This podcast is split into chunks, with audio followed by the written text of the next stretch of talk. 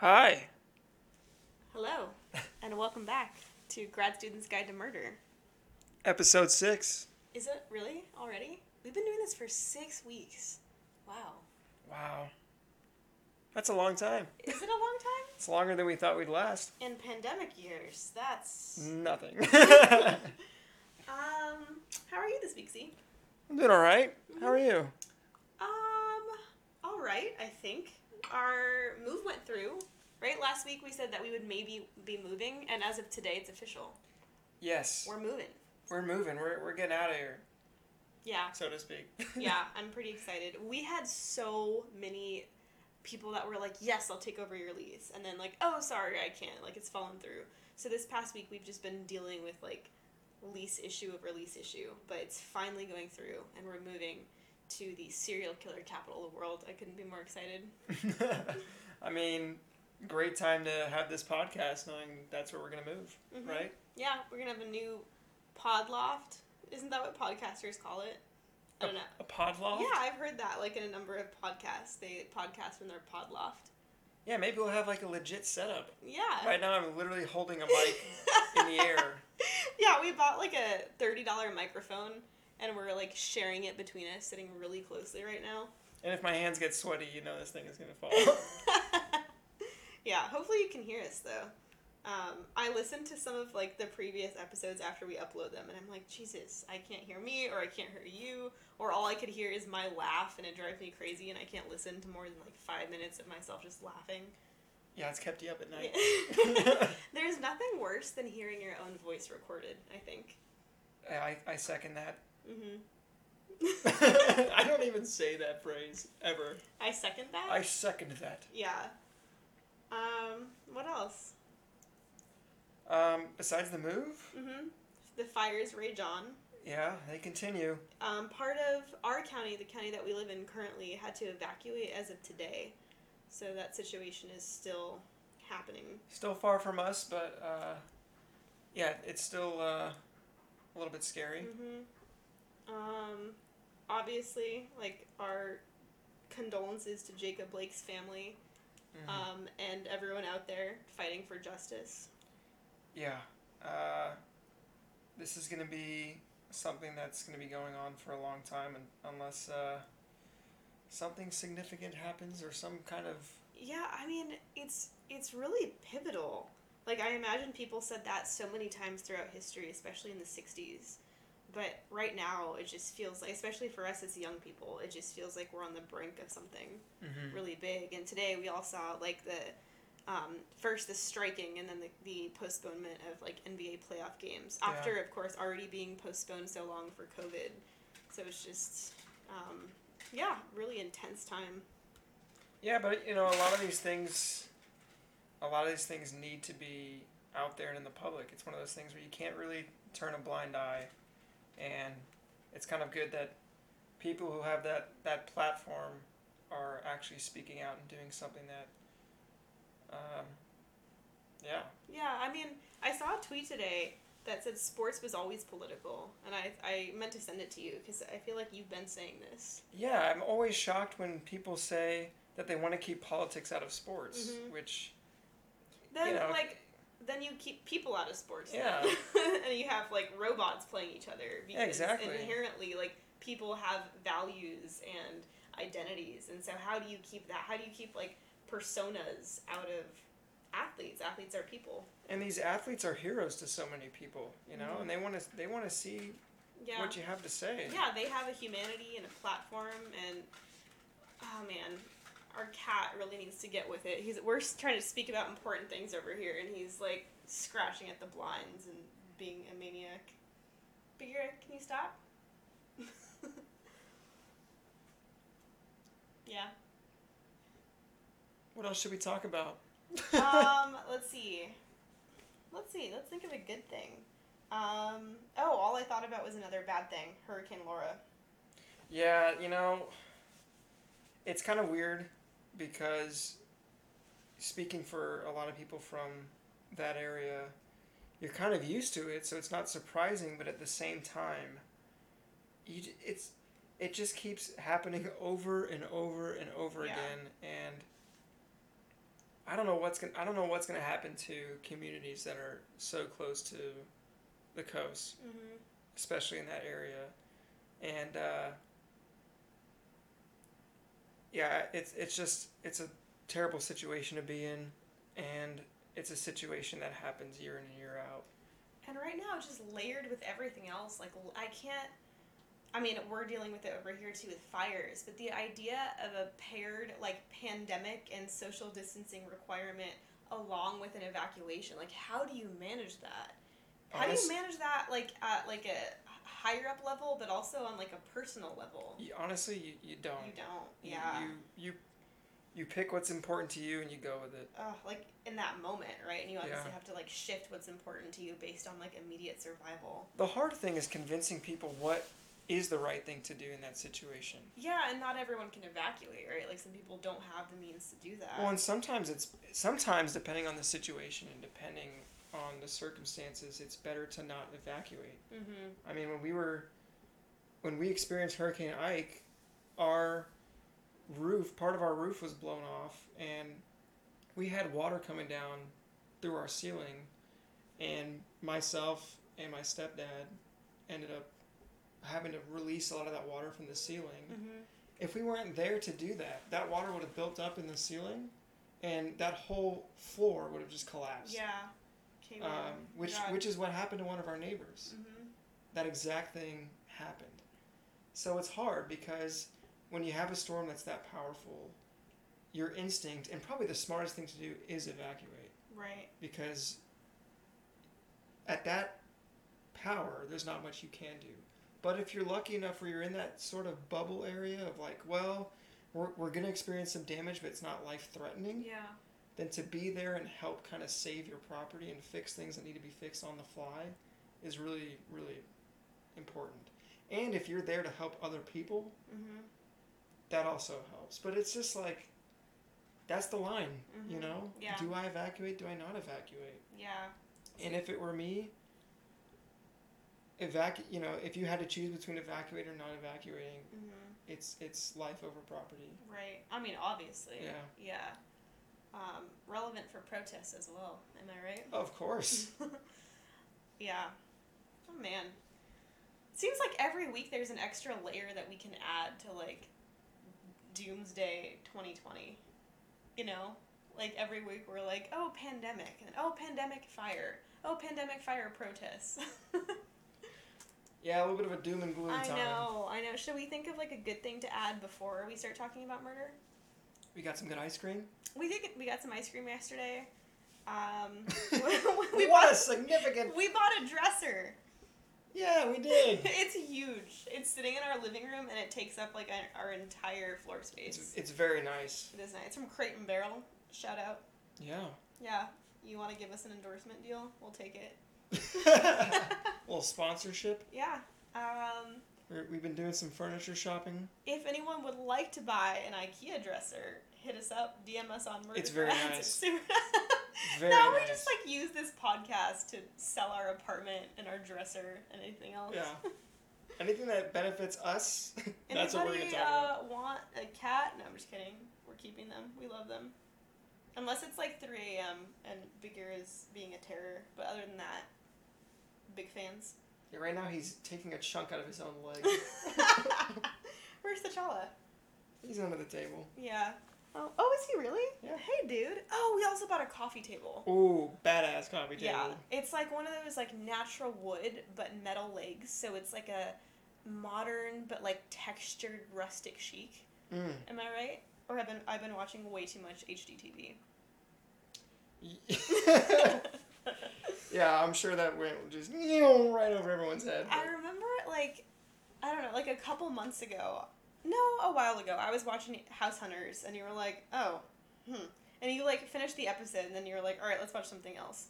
And then the other day, I had House Hunters on again. And you were like, "Oh, I'm kind of interested." And so like you sat down and we started watching it. And since then we've probably watched 700 episodes. And now every house we drive by, you're like, that looks like a mid-century modern, uh, built in the in the later years of the um, the 1950s. Can I just... Oh, that's definitely a craftsman.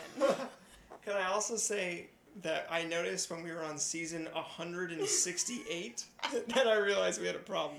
Dude, how do they have so many seasons of House Hunters? When do they have time for this? Oh yeah, it's yeah. Like, is it a year-round show? Is it like a year-round, no canceling? Is it like American Idol? It's like a nine to five job. uh, oh, I heard the lady who narrated the, you know, the lady who's like, the the Robinson family is looking Oh. for it. That lady, Yes. she just died. Oh. Yeah. Thank you. for Sorry. well, deserves to be known. I mean, was it She's- natural causes? I think it was cancer actually. Oh. Yeah, um, but she was legendary. Her voice is so soothing. I Yeah. hope they find somebody like identical. I hope she has a twin, a vocal twin. What are the odds? Yeah, I don't know. I mean, if we've heard any new ones, I can't really tell the difference. So maybe they found it. Unless they could get Morgan Freeman, that would be the only better option. Karen Kilgariff. You're right, Karen Kilgariff. She's busy though. She does a lot of voice things. You could do it. I could do it. Well, I mean, Everyone listening is screaming, "Don't do it!" no, not because like you sound like her, but because you love voice things. Well, I like cartoony Yeah. voice. Well, you could bring a whole new twist to House Hunters. Oh, you could just like do every episode. What if it was a cartoon voice. version of House Hunters? like today, the Supernatural episode you were watching. Oh, that was insane. That was crazy. I thought I was watching Scooby Doo. Turns out I was like watching Twenty minutes. You thought you were watching Scooby Doo. Well, it was. It was First like of all, I I was just flipping through channels. I wasn't looking to watch Scooby Doo in the middle of the day on a what's today Wednesday. Yeah. We got up and I like heard the TV turn on. I was like getting ready or something and I hear Scooby Doo and I'm like, "Oh, okay." And I come out like 20 minutes later and he's sitting there watching like, you know, like the cartoon OG Scooby Doo. And you're watching it for a while and you're like, Yeah. "Aren't these the supernatural characters?" And so we like looked at the guide and you were like, "Oh, dude, this is a This isn't even Scooby Doo Scooby-Doo." supernatural what do they call that? Crossover. Crossover. Yeah, like it was a full on like episode of Supernatural, but Basically, in Scooby form. the main characters in Supernatural got like sucked into the Scooby Doo Scoobified. world. Scuba. Whoa. Mm-hmm. Scooby Dude. Give you some Scooby lessons. Scuba less. Scuba diving lessons. No. Swing and a miss. when you that that when you that. Oh man. Um. So how's grad school going for you this week? Ah yes, grad school. It's great. I haven't gotten a single thing done, which is the name of the game. I've gotten so as much as you got done. I got done probably half that amount. Oh, sweet. that sounds about right. Yeah. Oh, oh, thanks. Oh, sorry. what I meant to say is like we all go through the same struggle. yeah. I mean, pandemic productivity is incredibly low. Like it's so hard to stay focused and get things done as things are literally literally burning around you. Yes, and I think the only thing that's keeping me from getting mad at myself is just saying once we move, Mhm. once we have a new place that we're comfortable, and we got a little bit more space. That's when I'll sit down and get most of the work I'm supposed to be doing. Now. Yeah. That's true. I keep telling myself that too. It's like it's okay that I'm not being productive because there's all these other things. And right now like there's boxes in the house. I can't write my dissertation. There's boxes in the house, obviously. I don't even know where the pens are. you were about to pack all your pens. Who writes? The, who writes these days? You know, you have post-it notes on your desk. From What are you gonna Since use? Nam. A quill? no, you you write notes on those. I did. There was there was once a time when I when I wrote things on paper. Yeah, I can't find any of my post-it notes. You lost your post-it notes. No, I think I'm. Isn't that like the opposite of what I'm post-it notes an are for? accusation right now. Oh, I stole your post-it notes. Everyone, I stole her, her post-it notes. I bet you did. It was Z in the study with the post-its. Mm. Um, or But yeah, no one writes these days I do. I like. I have like three notebooks going on right now. on your laptop. uh, no, I have like four on my laptop. Were we gonna talk about something this week? Grad school related. Yeah. Oh, Twitter. The Twitter discourse. Mm. STEM Twitter. Yeah, you gotta be careful. Academic Twitter. You Gotta be careful on Twitter, people. You give us your thoughts on that first. My thoughts. Well, I collect myself. Okay. Thought number one. Mm-hmm. Um, consistency isn't always key when it comes to Twitter. Elaborate. you should not be tweeting more than the number of fingers on your hand in a day. Oh. That's my opinion.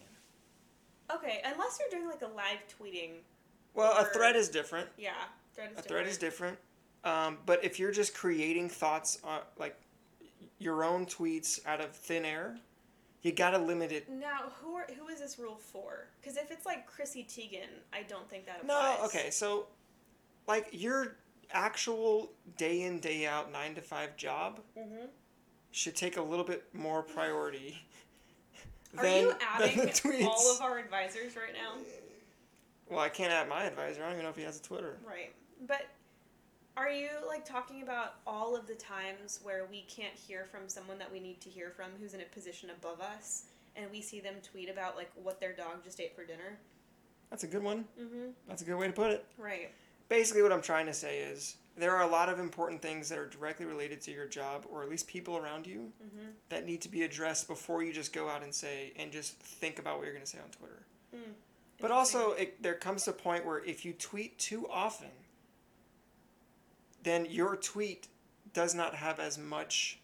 doesn't carry as much weight. It doesn't carry as much weight right. because it's almost like, oh well, here comes another like, thirty second thought from this person, Mm-hmm. rather than like, this is my one thought that I put a lot of time into, a lot of thinking behind, Mm-hmm. a lot of checking, a lot of peer review, you Mhm. might say, Right. before I just blurt it out Yeah. on the line. I feel like I only have that problem though when the tweets are disingenuous. Like when you know that person well who's tweeting because you work with them or you work for them, and then you see them tweet some like I don't know, like opinion piece from Mhm. their like really nice house probably.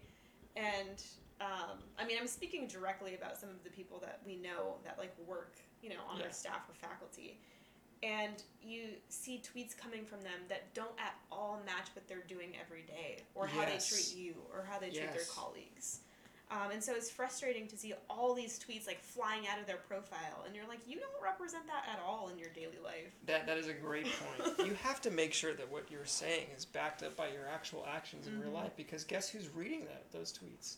The people who you interact with every day. right Exactly. So if you can't back it up in real life, you might not want to pretend like you are on yeah Twitter. don't don't catfish people on twitter don't do it um, speaking of catfishing people on twitter my god beth ann Oh yeah. We alluded to this. did we I think we did. Did we or did we delete that part? Because we kept having to like we had a lot of technical oh. difficulties last time. Yeah, we weren't gonna. We were gonna. We, I can't even say this. I'm embarrassed. we ended up having the same conversation three times. Let's put it that way. So our last episode is a little bit under an hour. Is that right? I think so. We spent three hours. Yeah. Recording. and we'll leave it there. Do with We- that what you will. Do the math. We do not edit. No. We really don't. However, They're like, oh, we can tell.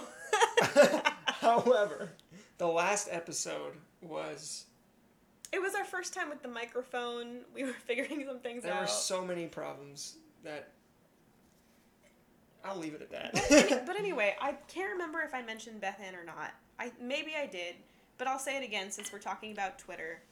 Um, she created an alternate persona for forty years and kept up this Twitter account. Um, I, I guess I should explain who she is, but she's a professor who used to work at Vanderbilt in I think neuroscience. Um, and she founded Me Too STEM, which is like an anti sexual harassment organization, which so far sounds great, right? Um, turns out she and everything she did was like a bunch of lies, and now she's been outed as like a super controversial, like yikes person. Um, but look up the articles about what she did on Twitter and the like fake account she made, and she spoke from that account for four years. Um, killed the person, like by co- like pretended that they passed away from COVID a couple weeks ago, and then held a Zoom memorial for this person that never existed. Um, all the while duping hundreds of people into thinking this person was real and building personal friendships with people. Like talk about like scary. That's a problem. Yeah, like imagine building a relationship with someone. like everyone who's been catfished or even like misled on Tinder or something knows what this is like. But this is like magnitude 100 because she had like a huge following. Yeah, people looked to her for advice. hmm People confided in this person that never existed. That's scary. Yeah, and so like yes, it's like a juicy story. It's like oh my god, like how crazy Well- is this? But it's also like so terrifying. And I could see some people saying like, "Oh, well, even though the Twitter account wasn't her, it's still her composing those tweets." But actually, this persona was so different from the actual person. yeah. That's what's so scary about it. Right. It like it wasn't um uh, it wasn't like a pseudonym for her. Like she had her own account and she pretended to be best friends with this person. Right. And it was a totally alternate personality. Um, and also the fact that she was claiming to be a queer indigenous woman and it was neither of those things is Yeah, a whole other added layer of like I'm not yeah. Ugh. Yeah. So anyway, look that up. Um, along with all of the other like science Twitter scandals of the past month, um, every day I go on and I realize that like science Twitter is the most dramatic, gossipy, like train wrecky place. Um, so I'm now I'm now looking for a new Twitter home because that ain't it. Well, and I think regardless of what Twitter community you're a part of, or whether it's Twitter, Instagram, Facebook, it's gonna be there are gonna be moments where it's it's gonna be frustrating. Mm-hmm. Um, the hardest part that the thing I really don't like is per- performatism, right? Um, it bother it really bothers me. Yeah, we see it a lot in Yeah, our line of and, work. And everyone, everyone knows what it's like to, to witness this or be a part. I mean, I think everyone has done something in a performative way, whether they try, whether they intended to intended or not. to or yeah. not. I think everyone's guilty of that. Uh, Totally. When when it's consistent Mm-hmm. over and over and over again, And that's your just- whole activism. and that's all you just do. Like I posted a black square on Yeah, social it's media. like no. I'm an advocate. Yeah. Um, And I'm not claim like I'm not saying this because I believe I'm like a huge advocate for things. I'm just saying that as someone who's on Twitter, who, you know, sees a lot of these posts, it's frustrating because especially if it's from someone who I interact with, and I, I think, well, I don't know if this is really like Is this you? right. Yeah. Well, well, it's so easy to just convince people who've never met you before what you're Mhm. like. totally. I mean, I fell for it. Yeah. Yeah. Um, And there's and and just just stay true to yourself. There's nothing wrong with that. What a wholesome message, D. Should we make that our new slogan? Grad Student's Guide to Murder. Stay true to yourself. oh, social media, man. Mess. We should all just go back to the days of like MySpace. When we just your whole I don't think I had a MySpace. I didn't either. I'm being a poser right now. My friend did. Performatism. I'm. My friend did, and I remember like going over to her house and watching her update her song on her MySpace page. I wasn't allowed to, and I asked my parents, and they said no, and I listened. That's how much of a Mm. goody good I was. I was like, okay, mom says no, it's no. I will say this. I still think Twitter is great. You can learn so much from Twitter. You can interact with so many different people. Networking is amazing on Twitter. Um, constant feed. so if Twitter wants to sponsor us, but I just want to put that in there because Yeah. I don't want people to think that we're just oh no, yeah, like yeah. I think you learn so much from Twitter. You also learn how to evaluate sources, which is part of our job in grad Yeah. school. But like you also have to, because you see a lot of shit on Twitter, and so you have to like learn how to properly vet the things you see. Filtering is an important skill. Yeah, for sure. Um, and yeah, you learn things like you really become like a part of the discourse, and so I think it's valuable. Um, murder? Yeah, Yeah. I think that's what we're here to do. We're here to murder some people. Then. Oh yeah, Uh, I always make that joke. It's not even a good joke. especially when you heard it before. I, thanks. All right. Um, so shout out to our friend Kate for suggesting this story. I don't know if Kate has ever even listened to this podcast yet, but she's a fellow murderino, and um, she recommended this one to me. And I'd never heard of it, but as soon as I looked it up and like dug into it a little bit, I was like, all right, I have to do this story. because it's such a mess and it has all of the horrifying elements that really like stick with you when you hear about a murder, you know? Um, so I got information from Murderpedia, an article in a publication called The Mirror, BBC Whoa. News. I know it's like a legit news source. Talk about evaluating your Oh gosh. sources, and also The Sun. So, you ready? Yeah. Bagheera, T'Challa, you ready? Is T'Challa asleep like face first? Is he okay? I wish you guys could see this right now. Can you take a picture? We can put it on our Instagram. Yeah. Okay. Um, I'm waiting for Z to take a picture because his multitasking is. Yeah, I'm the worst multitasker you'll ever you'll ever go in contact. with. Okay. All right. So before we start with the details of the story, I'm just gonna start with a little preface. Oh, here we go. Okay. A little Karen move here. Um, 41 year old Rosalind Hunt is found dead in her flat in Ipswich, England on August 3rd, 2009. England. Mm-hmm. That I wasn't expecting that to be the detail of the focus, the story that you focused on. a woman's been dead, Z. Whoa. The next The day, Sorry. the next day, her friend, 43 year old Desmond Thorpe, is also found dead in his flat. Also located in Ip- Ipswich, which is very close to um, his friend Rosalind's flat. They go by Rosie and Des, so from now on, like I'm going to call them that. Um, Rosie was known as Des's caretaker since Des was um, an alcoholic who was severely incapacitated by the time he was in his early 40s already. So he could hardly move. Um, and Rosie took care of him, helping him to walk and stand, since, according to sources, he really couldn't do anything physical at all without help. And that's all just from alcoholism. Um, from alcoholism, it's possible, and likely he had other ailments as well. Um, that's to me. I'm like, wow. I, I didn't realize that was yeah, something that could happen. Yeah, I couldn't find detail on what specifically his health issues were, but it sounds like he's definitely like an ill and frail person, Mm. in addition to and or because of alcoholism. Wow. So, um, turns out that Rosie is also an alcoholic, but more physically able than Des. So she's known to help him out, and she spends a lot of time with him. Hmm. Rosie and Des have both been killed in different ways. Okay, so Rosie's murder scene is the more gruesome of the two, um, and right away the cops can tell it looks like she's been tortured extensively before her death. Oh no. Yeah, after the autopsy, her cause of death is listed as just trauma. That's Oh, it. my. Yeah, that's the official ruling. Um, and for Des, the cause of death is uncertain at first. So we have one particularly brutal murder, one inc- inconclusive dead body, and the two victims knew each other, lived close by, and were friends, with one serving in more of a caretaker role for the other. Okay. Okay, so now let's go and to. Des was Des was found dead after. yes. It was Rosie then Des. Yep, the next day. Um, so let's go now to Lorraine Thorpe, the focal point of our story. There's not a ton of details about the early years of Lorraine Thorpe's childhood. Um, oh, I guess I should say this first. I should start by saying that Lorraine Thorpe is the heroine of the story. And by heroine, I mean the personification of evil. Um, and. Oh, so not so not the so hero. not heroine. okay. um, Like heroin the drug. yeah, uh, that's probably much closer. Okay. Yeah. Got it. So, um, What a turn. so now I'm gonna focus on Lorraine Thorpe. Um, she is, when she's 12, her parents split up.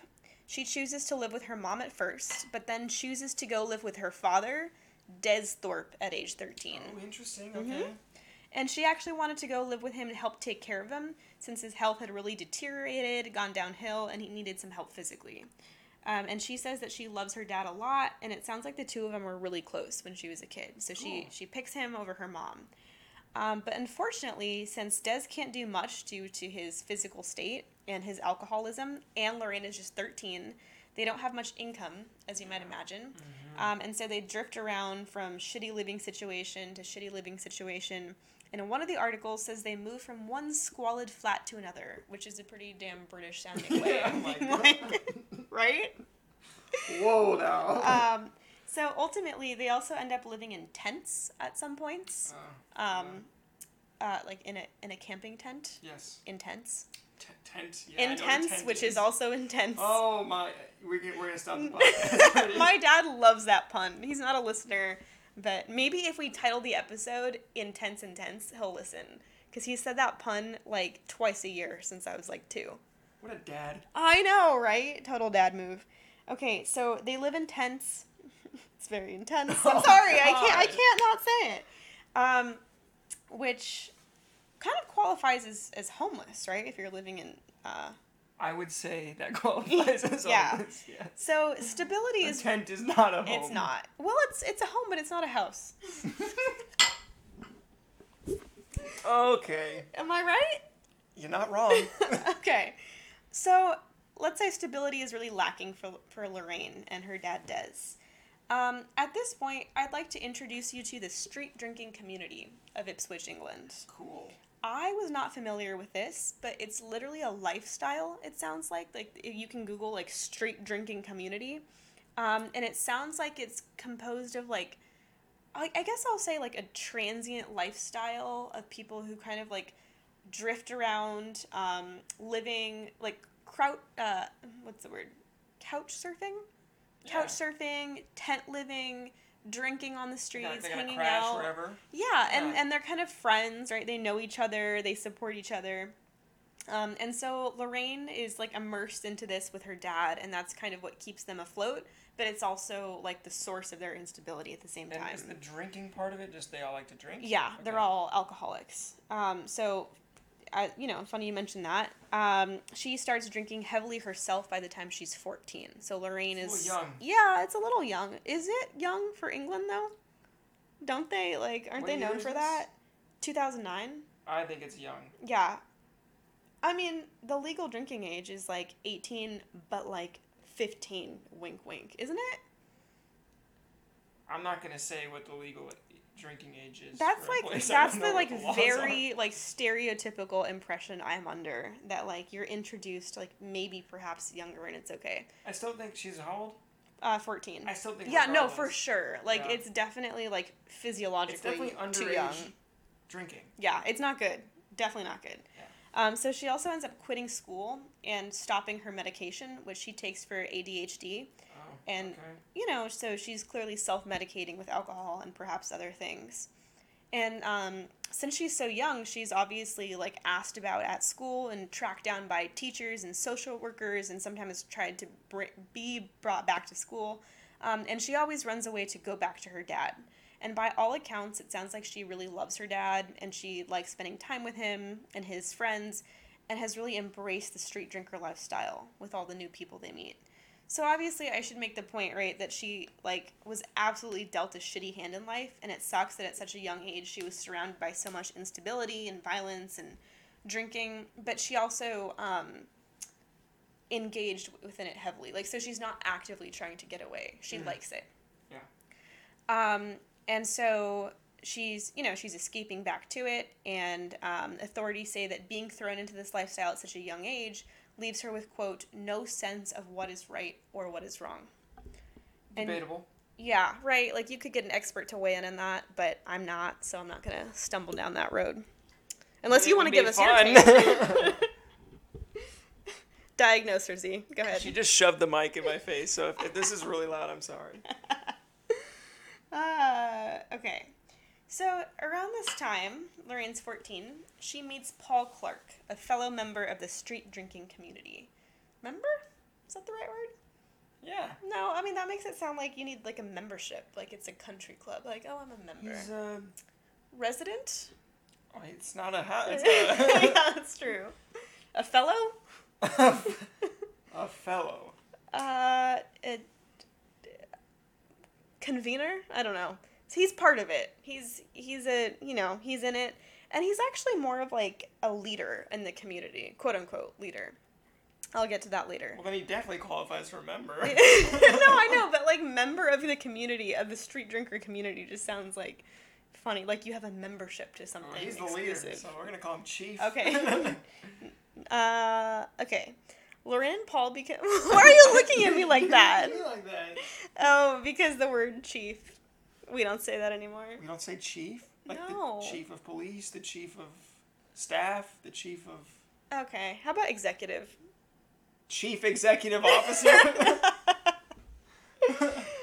Okay. Um, anyway, Lorraine and Paul. Um, the, did I introduce Paul already? Oh yes, I did. Of course, he's he's the the member issue. Um, Paul and Lorraine become good friends. They have similar interests like the street and drinking. Um, and they Darts. uh, I was gonna try and like say a different hobby, and I couldn't think of a single thing. You're welcome. Uh, croquet. Um, they probably both hate school and authority as well. I would imagine. Who doesn't? And I should. you want to join the street drinking community of Ipswich? Um. So. Oh, I should also say that Paul is not Lorraine's age, like at all. He's like a grown man. He's like in his forties, and Alright, she's fourteen. Yeah, and they're like really good friends. Oh, they're, they're good friends. Eh, No, it sounds like they're friends. I couldn't find anything that said there was anything like Romantic. questionable there. I mean, it's already questionable because why are you friends with someone so young? Yeah, that's But- weird. Anyway, Lorraine introduces Paul to her dad, and um, she and her dad, Des, actually end up living with Paul for a while. Remember that like couch surfing thing I mentioned?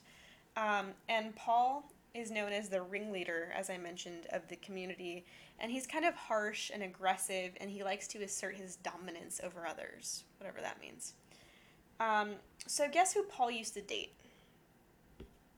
Do it. Guess. One of the dead people. Uh, yes. Ding, ding, Hey, ding. look at the big brains on Z. His ex is Rosie. Is it one of the dead people? It sure is. Um, Well, shucks. Sorry. she's, one of the murder victims from the very beginning of my story, the preface of my story, if you will. So at this point, the amount of contact between Paul and Rosie isn't super clear. Like I think they had been off and on dating, um, and I don't think they're dating at this point. But we do know that Paul still uses Rosie's house or flat um, as a gathering spot, both when she's there and also sometimes when she's not home, assumedly without her permission to host drinking events, parties, whatever you want to call it. Um, for some reason, when I read this, I just thought of those scenes in Breaking Bad when Jesse has his huge house. Oh, And yeah, and he uses it to host those like big disgusting parties that last for days and it's all the people he doesn't know and they steal his stuff and there's a huge mess afterwards. for. Yeah, and everybody there is like so gone, and you're just like, oh man, I want everybody here to have like a tall glass of water and a nice long shower and a home cooked wholesome meal, you know? Yeah. Um, so like that's kind of what I picture when I picture this community and the parties that they hold at Ro- Rosie's house. Um, so at some point, there is an event that happens with Paul's dog. I don't know what kind of dog Paul has. We just know he has a An dog. event. Yeah. There the details on this are scarce and they're slightly different across all of the sources. So I'm just going to put together what I could piece together based on these four sources. So it sounds like um, Rosie has Paul dog Paul's dog while she's out and about around town. Paul's not there. She has the dog. She's either walking the dog or, or with Right. the dog outside the. Yes. Okay, it. And it sounds like she's not super comfortable with the dog, or she doesn't really know how to properly discipline it. Um, so at some point, she either hits or kicks the dog.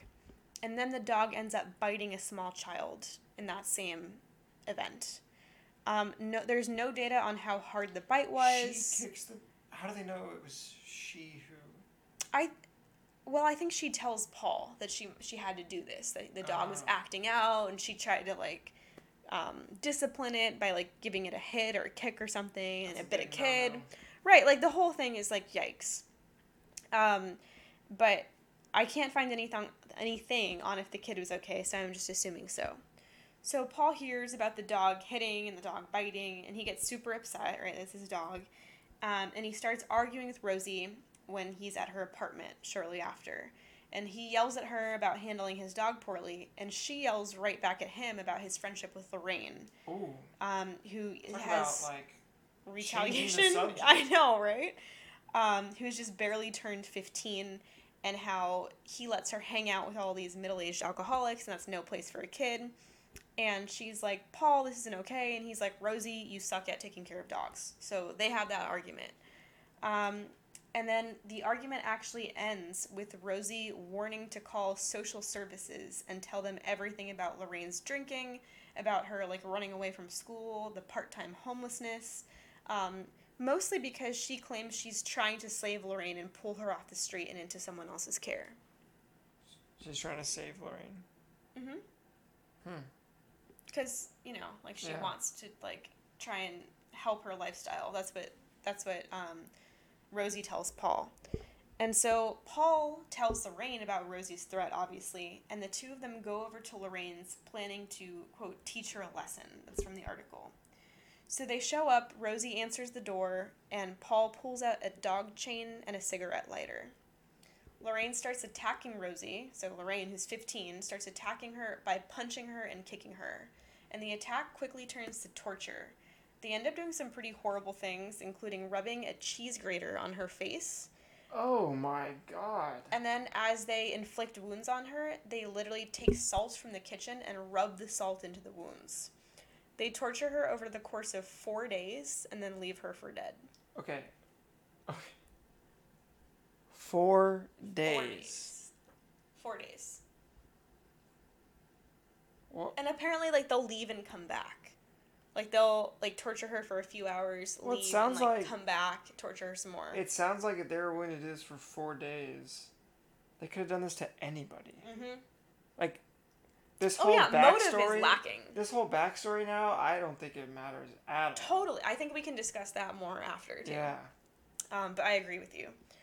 So when the police find her um, a few days later, they lose count of the broken bones, abrasions, cuts, and scrapes she has. Sh- So she's in bad shape. Which doesn't happen.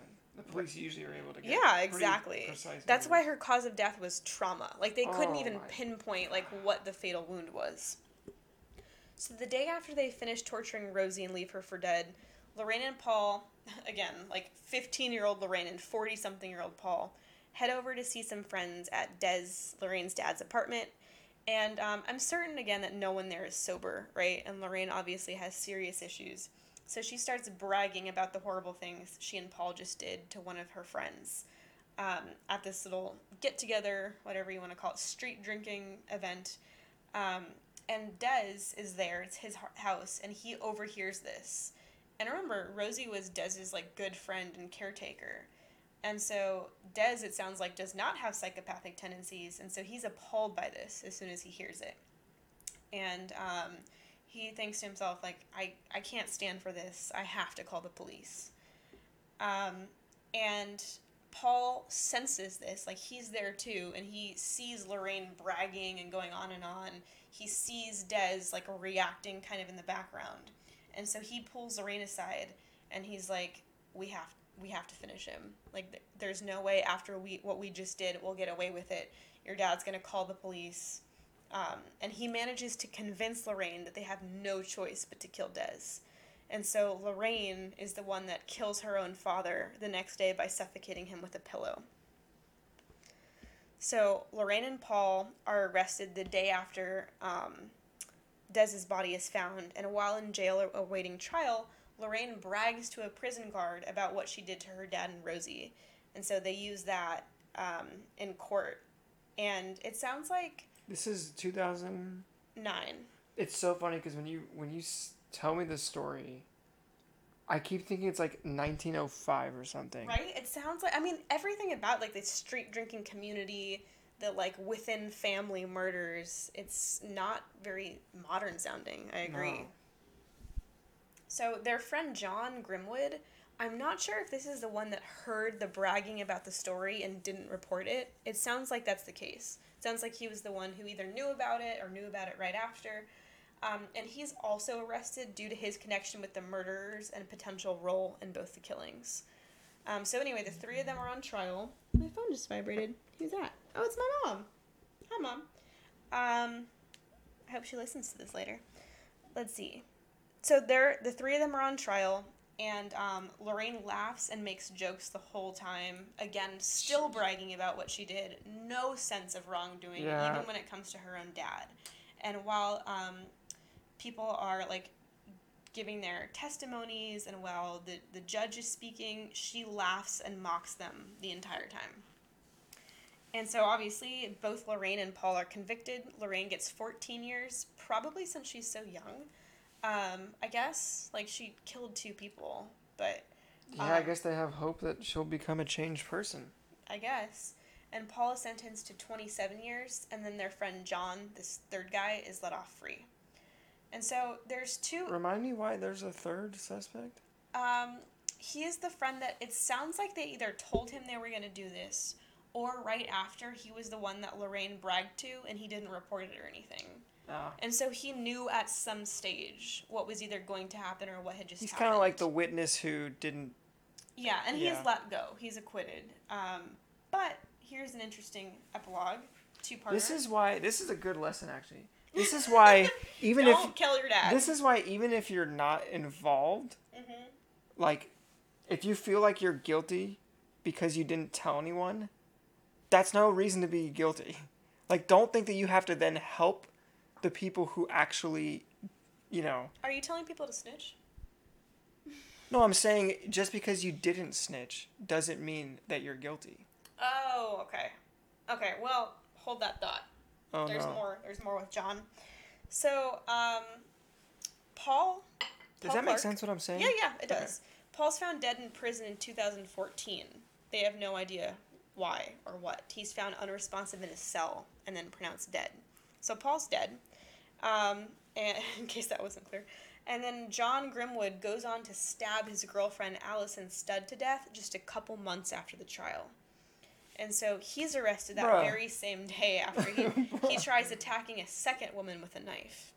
And so in this whole story, the only one who survives or is not in prison, or both, is Lorraine. Or yes, she is in prison, but she survives and is going to get out, unlike everyone else who's either there forever or is dead there or was killed before. And so she's the only remaining character in our story. And Oh she'll get out of prison in 2023 at just the 29 years old. Oh my goodness. And that is the story of the street drinking community killings. Dude, is there. Uh, what do these people look like? Oh yeah. Okay. Good question. Um, you can talk amongst yourselves while I go find the pictures. Really? Darn it! I'm sorry. I meant to have those ready. Lorraine. She looks older than uh, 15, in my opinion. Like 30. But I guess that's what uh, that's what murder does to you. That's Lorraine, and that's Paul Clark, and that's Rosie. well, Paul looks exactly how I imagine Paul yeah, would look. Paul. Like if you just like picture a down on his luck, like early forties dude who's had too much hardship and alcohol, it's this guy. Um, Rosie's not what I pictured. I gotta say. And then this is the the dad. This is Des. That's not what I pictured him. Right? Yeah. Yeah. I pictured him to look much older. and then oh, this is John. Okay, John's a little bit how I pictured him. yeah, John looks similar to Paul.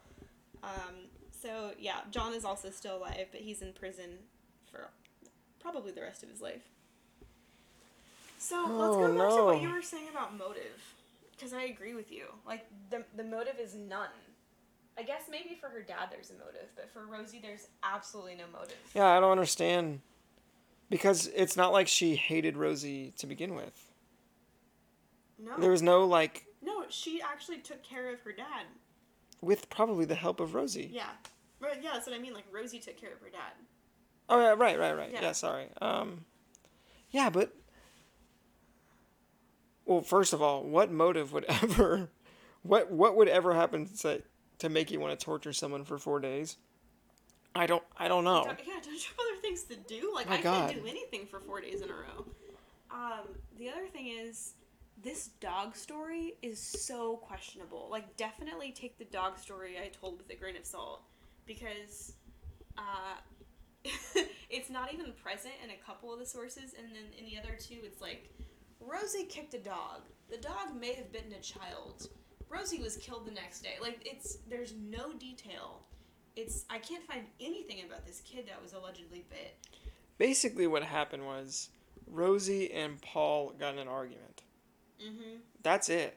Yeah, And then the next day Paul and Lorraine, Lorraine are just like, "All right, take her out.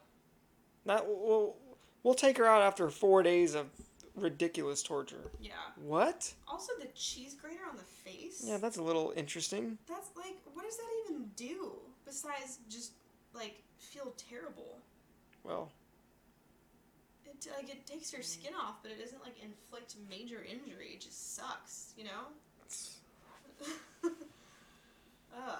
Well, I don't know. It's like, all right, Z, you have to torture this person.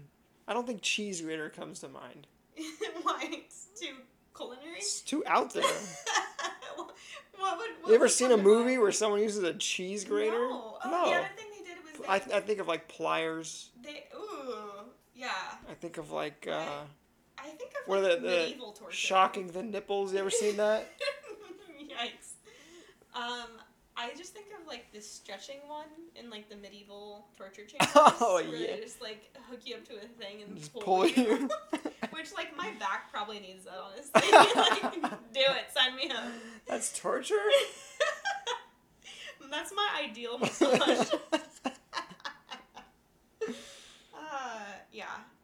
And then you ever heard of the Iron Bull? no. Oh no. What is that? So they used to have this like I don't know if it's iron or brass. I think it's brass.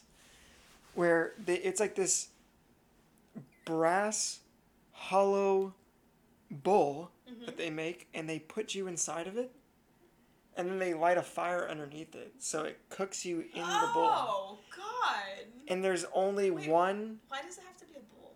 Because the mouth has a little opening Uh huh. and apparently the screams make it sound like the bull is That like is horrific. How do you Isn't know that crazy? that? Uh, I took a course called Death and Dying in Medieval Oh, Europe. that's right. Yeah, you're the death expert Yeah. in family. Isn't that wild? that's wild, Yeah. dude. Who thought of that? Like, what civilization? Who thinks of any of these things? I, I don't remember. Oh man, wow. Apparently, that was like the worst torture device.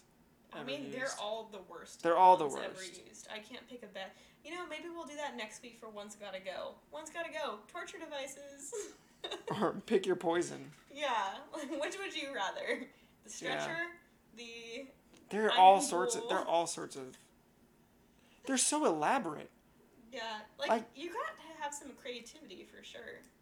Oh, these, these like you must have been like an expert. I'm a tor- I'm a torture device expert. I design. Yeah, That was probably like a respected profession. Yeah. I mean, executioner was a. Actually, is that is, do we still have executioners? Um, Someone's got to pull the aren't they switch. just- well, they don't have. it's just like lethal injection. Well, sometimes, yeah. True. isn't it probably just doctors or like RNs who can give shots and injections? I think you have to. I don't know, but what would you that like? Good take. I had so many thoughts going through my head. I can't multitask. Start with the top one first. It makes me think of Doctor Death. Like that would be your name. Oh, I want to see that. Or Listen? podcast, right? Yeah. Yeah, I want to listen to that podcast. It's okay. It's okay. Yeah, it's okay. Like the podcast is okay. Yeah. Oh, It's not great. didn't we start listening to it once? Yes. Yeah, we did, and we stopped mm-hmm. because you had already listened to it. Yeah. Should I listen to it? It's. I just. Like, would you recommend it to our listeners? I would recommend it, but I'd also say it's it's you'll you'll like it. But what What not- about it is like mediocre or not stellar? Because it, it, it has like the makings of being something stellar if you like this sort of thing, right? Yeah, it does. Then why isn't it like, oh god, you gotta listen to this? Because once you find out what this person does, Mhm. there's nothing. There's nothing else. Like Hmm. there's no climax to the story. There's no. It's just kind of like yeah, this guy did these kinds of things. Is that like in the telling of it? Is it like the podcast problem, or is the story like just it falls flat? The story kind of falls flat. Really? Yeah. So it's like anticlimactic, kind of. Yeah, Okay. like I said, no climax. yeah, but that could be like the fault of like the narrator, you know, of like they don't do the climax justice, but I- there just isn't one. I don't know whose fault it is. this could just be me. Okay, well now I want to listen. I'll listen and report back and give my opinion on it. Okay.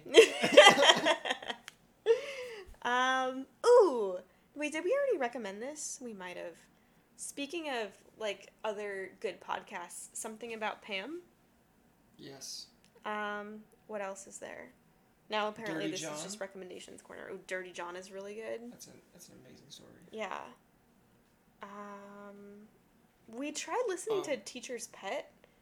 Uh, and could not do it. I can't understand what they're saying. there's something wrong with Aunt Diane. There's something wrong with Aunt. Yeah, that's not a podcast, but that is wild. Oh, I like that keeps me up at night a little, still. little chilling. Yeah, It's it's, a so disturbing. I won't tell you what that's about at all, but that's also thanks to Kate for recommending that. It's um is it on Hulu or HBO? I think it's on I HBO. think it's HBO. It's a documentary. Um don't watch it unless you're like in a really good place mentally because it's so sad. It's a little bit more sad than interesting. yeah, it's more sad than interesting and it's not like ooh that's creepy. It's just like a oh just like, that's oh, messed that's- up. Yeah, yeah. Um, but it's it's really is fascinating.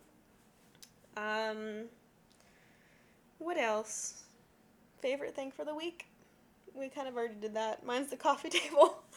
Yeah, the coffee table's awesome. it's dope. We also got. Uh, can't wait for this accent chair.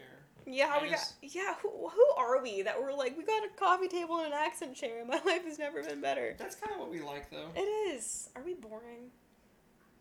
I mean, in a pandemic, That's true. That honestly, you're right. That's ex- as exciting as it gets. Like we bought a freaking accent chair. what else can we do? Yeah, we can't even like walk, take a walk these days because of the fires. There are a lot of things that we're limited to. Yeah. It'll get better. yeah. Okay, you want to do our one's gotta go? Sure. You picked it this week. So, my sister's gonna kill me for this. Why? Because she's the Batman expert, Oh, okay. and I am not. And I know I'm gonna butcher this so badly.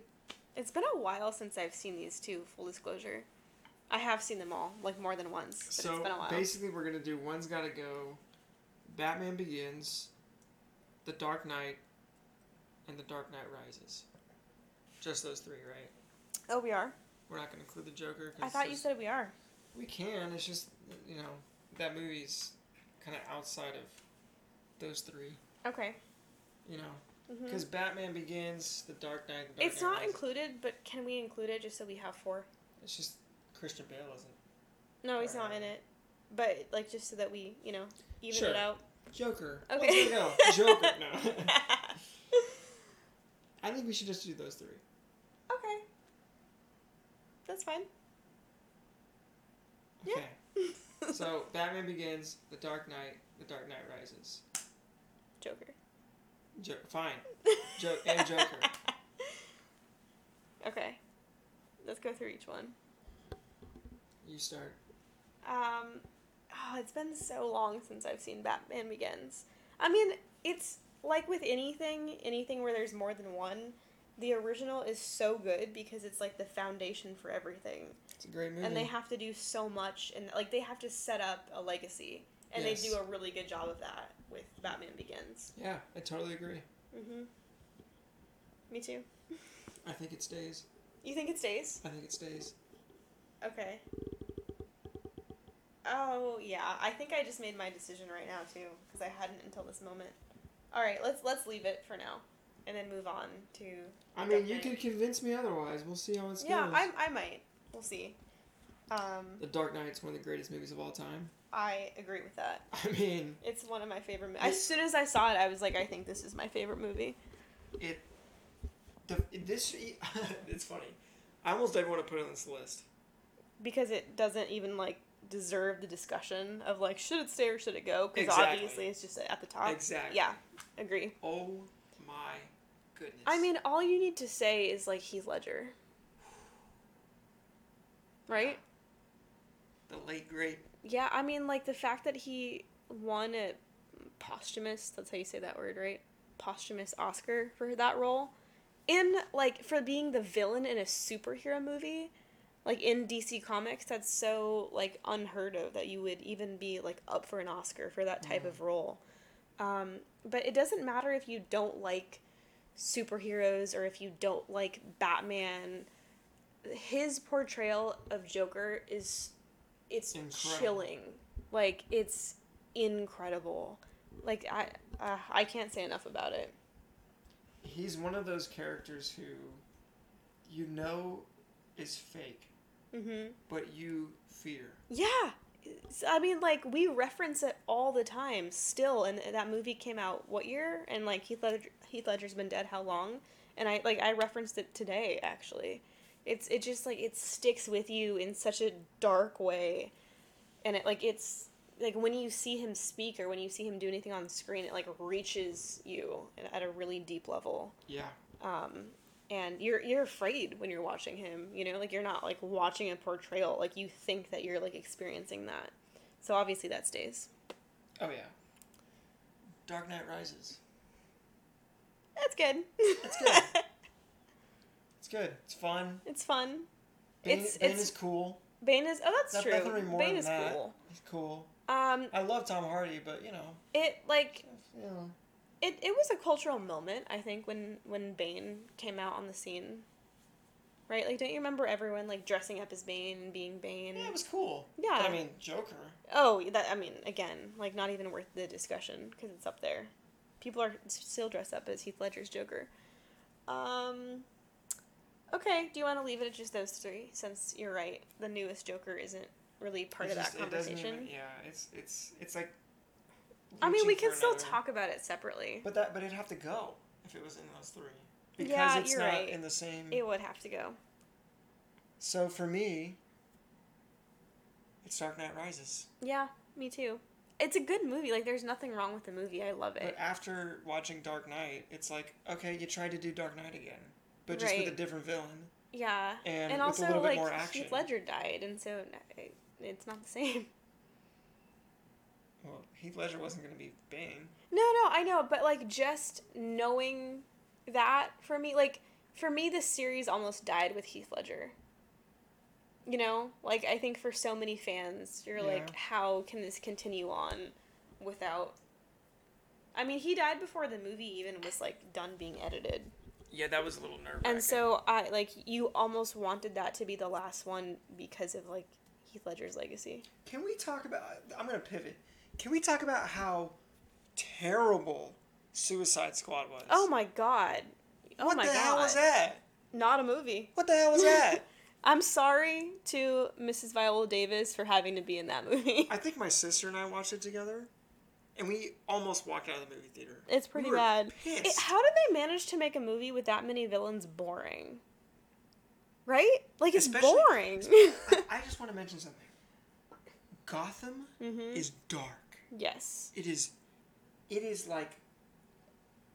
Oh, the mood Mhm. that you can create in a Batman movie, which they did very well in The Dark Knight. Mhm. Suicide Squad And Joker. and Joker.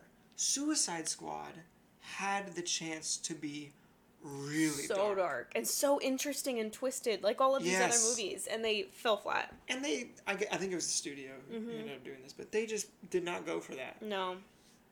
This was your opportunity. Yeah, and the they- trailer was dark. and dark. they got yeah, but, oh the trailer That's what got made me me so so excited. Exactly. And they got good actors to fill those roles. Except I'm sorry, the Joker. Um Um, what's his Jared face? Leto? Jared Leto. Yeah. I'm not hating on Jared Leto, but that was just the wrong choice. Yeah, it was, it was bad portrayal. what was that? Yeah, and that's just- all I'll say. That's what I think about it. Uh, so okay, that was easy. We agree. Yeah. That's a. I feel like across the board, people would say that. Oh, I will say this. Um, Margot Robbie, Mm-hmm. I actually think that she is a good Harley Quinn, Mm-hmm. But the lines, We're the script that they gave her was awful. Yeah, they tried to make her just like super dumb, and that's all there was Yeah. to her, like just dumb and insane.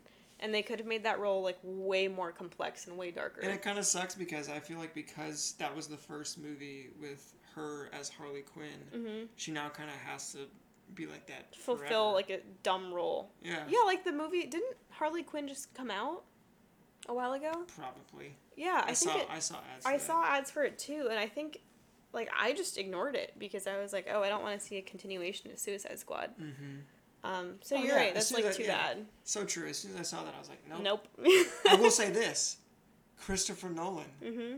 the new movie. Oh, that's your movie. Is it the Tenant? Is it Tenant? Tenant.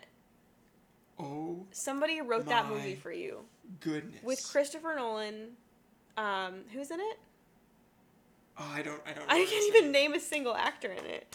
But the fact that Travis Scott is doing the soundtrack I don't know if he's doing. or one of the songs. I know he did the music for the trailer, so I don't know if he's doing anything else. They introduced it as like doing the soundtrack for. Did they? That's what I thought I heard. I could be wrong. But even if it's just the trailer, like the fact that Tra- Travis Scott is linked to a Christopher Nolan movie. If you movie, if you haven't seen that trailer, that trailer will. it's a long trailer. It's like a ten minute. It is, trailer. but I was so hyped. I call that Z pandering. Oh my goodness, that was exactly what I wanted. Woo! Just throw in like, I don't know, like a, a scene with like the Astros in it, and it would have been like ultimate Z pandering. Oh man. You're just like sitting here right now, reveling in Oh, this. I, here's the thing. I'm one of those people who, as soon as you see a trailer that you like, you should stop watching. Because you know you're going to watch the movie. You might as well not give anything else away. Mm. Right? As soon as, you, as soon as you're like, okay, I'm going to see this movie, turn the trailer off. However, with this trailer, I couldn't turn away. hmm He was standing at the television, like his face was like at the screen. I was sucked in. You literally like another inch, and you would have been sucked into the television. My God, and I'm so upset because Because you this is can't a go movie to a made movie for theater. IMAX. Oh yeah, oh yeah, that's the other element of Z pandering. Oh. You love IMAX. If you have a chance to see a movie on IMAX, you do it. I don't Right. care if it's more expensive. I don't care you gotta pay five more dollars. Mhm. You do it. Right. It's amazing. Oh, my dad and I would actually plan out. All right, what movie do you want to see, and is it on IMAX? That's cute. Yeah, I saw. Inter- no, I'm not gonna say that. That- That's embarrassing. I don't want to even say. what? I saw Interstellar how many times? In IMAX? Five? Four? Five times. Five times on. Wow. I paid. Five times. I paid for a ticket five times. That's cute. That's that's just dumb. Yeah. That's just not smart. what a movie buff. Okay. Cool. That's just something I really like to do. Mhm. For all you fans out there. Oh. If you want to know more about me? More questions with Z. That's what I love. Stay tuned for a behind the scenes interview with our star I love going to the movie theater and getting a fat popcorn. and getting a fat. pop. Ah, good times. Good times. Miss those times. Good times. times behind us. Am I right? Um, anything else?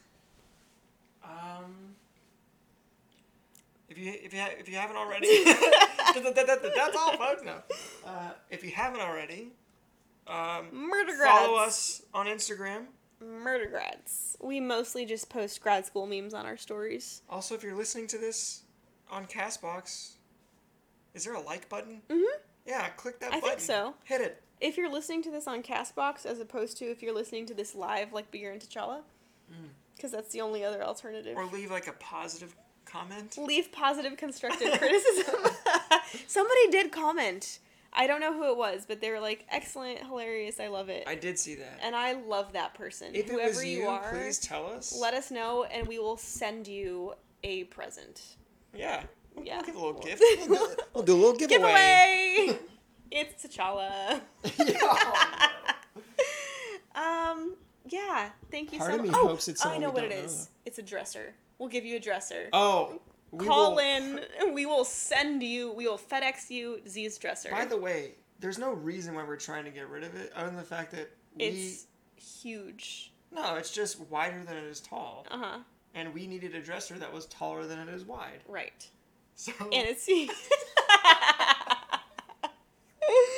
if you know, you know. All right. Uh, so if you need a really nice dresser that's wider than it is tall, Hit us up. hit us up because we got one. Yep. Um. It it takes up a lot of space. That's all I'll say. Anyway, have a great week, everyone. See you next week, where Z will murder someone. What? Really? Bye.